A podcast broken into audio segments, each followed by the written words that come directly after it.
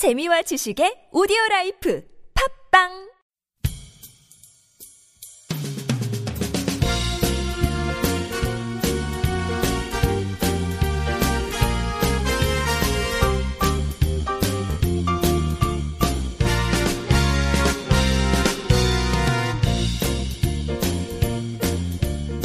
안녕하세요. 상식선을 지켜라 시간입니다. 이 코너는 한국과 해외에서 보도되는 북한 소식들이 과연 상식선을 지키고 있는지를 생각해보는 시간입니다.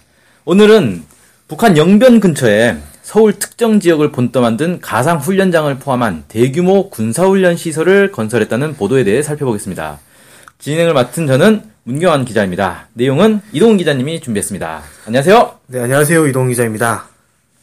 북한의 인공위성 발사와 그에 따른 한국의 개성공단 가동 전면 중단, 이어진 북한의 개성공단 폐쇄 조치, 이런 이제 1년 사태 이후에 부쩍 북한을 비난하는 보도가 지금 쏟아지고 있거든요. 네, 예전에도 북한에서 핵실험을 하거나 인공위성 발사를 하면 그 다음에 북한을 비난하는 보도가 많았죠.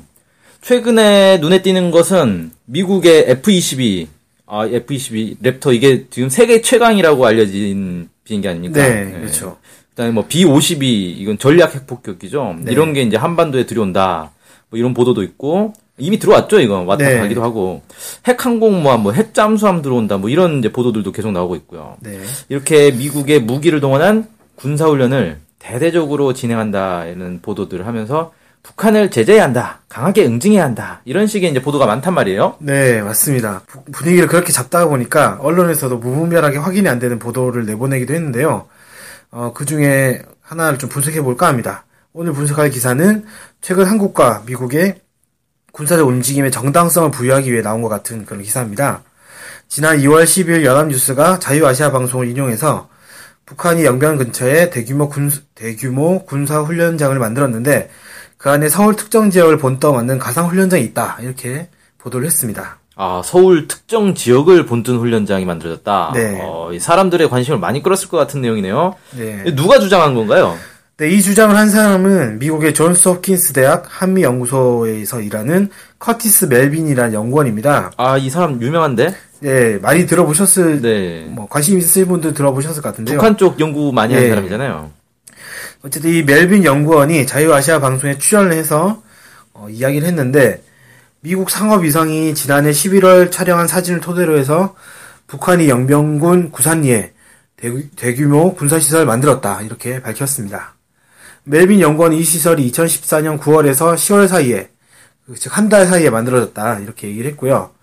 김정은 제1위원장 체제 이후에 만든 군사 시설 군사훈련 시설 중에 최대 규모다 이렇게 이야기를 했습니다. 네. 대규모 군사 시설인데 한 달 사이에 만들어졌다. 어, 공사 속도가 빠른 건지 규모가 생각만큼 크지 않은 건지 모르겠는데. 네. 자, 이 멜빈 연구원이 사진을 봤다고 했는데 그 네. 사진에 어떤 시설들이 있나요? 네, 멜비 연구원이 그 상업 위- 위성의 사진을 봤다고 했잖아요. 네. 그리고 공개도 됐었는데 연합뉴스에 따르면 멜빈 연구원이 공개한 시설 사진에는 전투기, 탱크, 트럭, 그다음에 각종 장애물, 방송 수신 안테나 이런 것들이 보인다고 합니다. 음. 그리고 이 시설은 소규모 군사 작전을 훈련하는 곳, 포병대를 위한 길이 400m의 사격 훈련장, 특정 장소를 염두에 두고 만든 가상 훈련장 이렇게 세 개의 훈련 구역으로 구성됐다고 합니다. 어, 그럼 세계 훈련 구역 중에 그 하나가 바로 서울 일부 지역을 본뜬 훈련장이다. 뭐 이런 소리인 거죠? 네, 그렇습니다. 여러 채 건물이 있는 가상 훈련장이 서울의 일부 지역을 본떠 만든 것이다. 이렇게 이야기를 했습니다. 네, 그 사진을 직접 보신 거죠? 네, 어, 그럼 어때요? 서울의 어느 지형인지 알 수 있겠나요? 아니요, 사진, 사진만 봐서는 도저히 서울의 어떤 지형인지 알 수가 없었습니다. 어, 근데 아까 이제 이 멜빈 연구원은 서울의 특정 지역을 본뜬 것이라고 했잖아요. 그럼 어느 지역을 본떴는지 얘기는 해줬을 거 아닙니까? 네, 그 저도 그것이 궁금해서 기사를 좀 더 살펴봤습니다. 근데 정말 황당하게도 멜빈 연구원도 아직 서울의 어떤 곳을 본떴는지는 분석하지 못했다. 이렇게 이야기를 했습니다. 그러니까 자기도 모른다고 한 거죠, 쉽게 얘기하면. 아니, 어디를 본떴는지 모르는데 서울의 특정 지역을 본떴다라는 말은 어떻게 하, 하는 거예요, 이게 그럼? 그러니까 참 웃기게 된 상황인데요. 그야말로 앞뒤가 맞지 않는 모순적이고 황당한 주장을 한 거다 이렇게 얘기할 수 있는 거죠. 아, 참. 그, 그냥 훈련장을 만들었다고 하면 될 건데, 어딘지도 모르면서 굳이 서울의 특정 지역을 본떴다. 이렇게 말을 하는 것 자체가 좀 말이 안 되는데, 뭐, 굳이 이렇게 얘기하는 이유가 있을까요?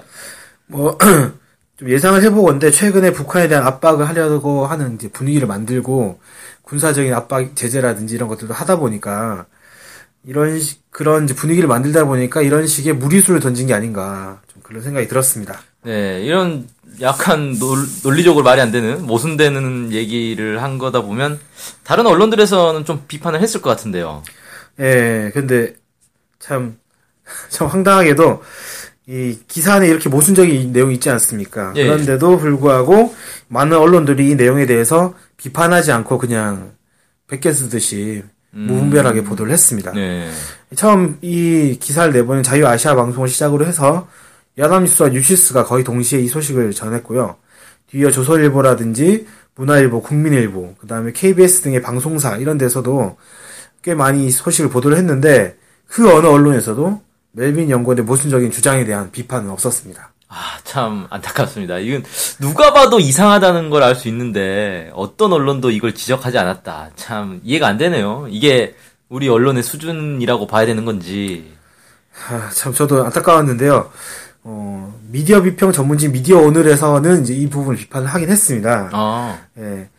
그래서 이 기사에 대해서 분석을 하면서 새로 만들어졌다는 훈련 시설이 영변 근처에 있다고 해서 그 핵시설 핵시설 인근임을 강조해 가지고 핵 문제와 결부시킨 것도 문제다. 그 다음에 이 다른 언론들이 이 잘못된 고 모순된 주장을 그대로 받아쓰면서 당장 핵전쟁에 이어서 재래식, 재래식 무기를 통한 남침 가능성까지 큰 것처럼 불안을 조성했는데 이것도 문제다. 이렇게 비판을 했습니다. 네. 그래도 다행히도 하나 정도는 비판적인 언론이 있었네요. 저희도 있, 으니까 아, 이제 두 개가 됐군요. 네, 두 개. 이렇게 됐죠. 이 기사에 대해서 이제 네티즌들도 댓글 많이 달았을 것 같은데. 네. 참, 이 기사 자체가 모순적이고 약간 허술하다 보니까 누리꾼들은 바로 알아채고 기사를 비판하는 내용의 댓글을 많이 달았습니다. 네, 뭐 좀 소개 좀 해주시죠. 네. 일단 뭐, 기본적으로 내용이 모순적이다라는 것이 주요 반응이었고요. 대표적인 것두 가지만 소개를 해드리도록 하겠습니다. 기사가 좀 웃기네요. 서울을 본뜬 군사훈련장이라고 하는데 사진만을 봐서는 당최 어딘지도 모르겠고 서울에 저런 데가 있- 있나 싶기도 하고 또 기사 본문에서 서울의 일부 지역을 본뜬 만든 것 같다는 미국 연구원이 서울에 어떤 곳을 본떴는지는 모르겠다고 한다. 음, 문맥상 전혀 앞, 앞뒤가 안 맞네. 너무 군사 위기 고조하는 이런 쓰레기 같은 기사는 안 나왔으면 한다. 이렇게 아하, 예. 예, 안겹 이렇게 남겼고요. 하나 나머지 하나는 제가 소개해드리죠. 네. 진짜 역대급이다. 멜빈 연구원은 이들 세개 구역 중 여러 채의 건물이 위치한 가상 훈련장이 서울의 일부 지역을 본떠 만든 것으로 보인다면서 특정 지역에 대한 군사 행동을 염두에 둔 것 같다고 말했다. 그는 다만 아직 서울의 어떤 곳을 본떴는지는 분석하지 못했다고 덧붙였다. 이제 어디서 말 같지도 않은 걸 주워다 북풍몰이를 하는구나. 이런 댓글 네. 달았네요. 뭐 주요 말씀드렸듯이 이제 모순적이다. 말도 안 된다. 이런 식의 음. 반응이 많았던 거죠. 네, 누가 봐도 이거 쉽게 눈치챌 것 같은데. 네. 뭐 네티즌들의 분석이 기자들보다는 더 날카로운 것 같네요. 네. 아무튼 저희도 이런 실수를 저지르지 않도록 어, 항상 기사를 쓸 때 조심해야 될 것 같네요. 네. 저희도 앞으로 정확한 보도를 하도록 더욱 정신을 똑바로 차려야 되겠다. 이런 생각이 들었습니다. 네. 오늘 방송 여기까지 하겠습니다. 감사합니다. 감사합니다.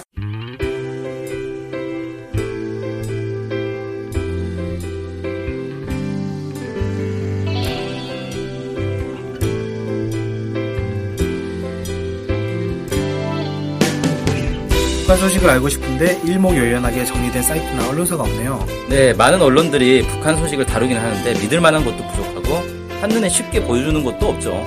네, 그래서 저희가 저희 NK투데이가 야심차게 준비했습니다. 바로 인포 캘린더. 아, 인포 캘린더가 뭔가요? 네, 모든 북한 소식을 저장해놓고 날짜별 분야별로 검색해 볼 수 있게 만든 데이터베이스예요. 네, 무려 검색어로 검색도 할 수 있습니다. 우와, 정말 대단한데요? 어떻게 찾아가면 되나요? 네, NK투데이 홈페이지에 들어오셔서 인포 캘린더를 찾으시면 됩니다. 네, 오른쪽에 배너가 달려있으니 쉽게 찾아볼 수 있습니다. 네, 북한 소식을 빠르고 간편하게 볼 수 있는 NK투데이 야심작 인포 캘린더 많은 이용 바랍니다.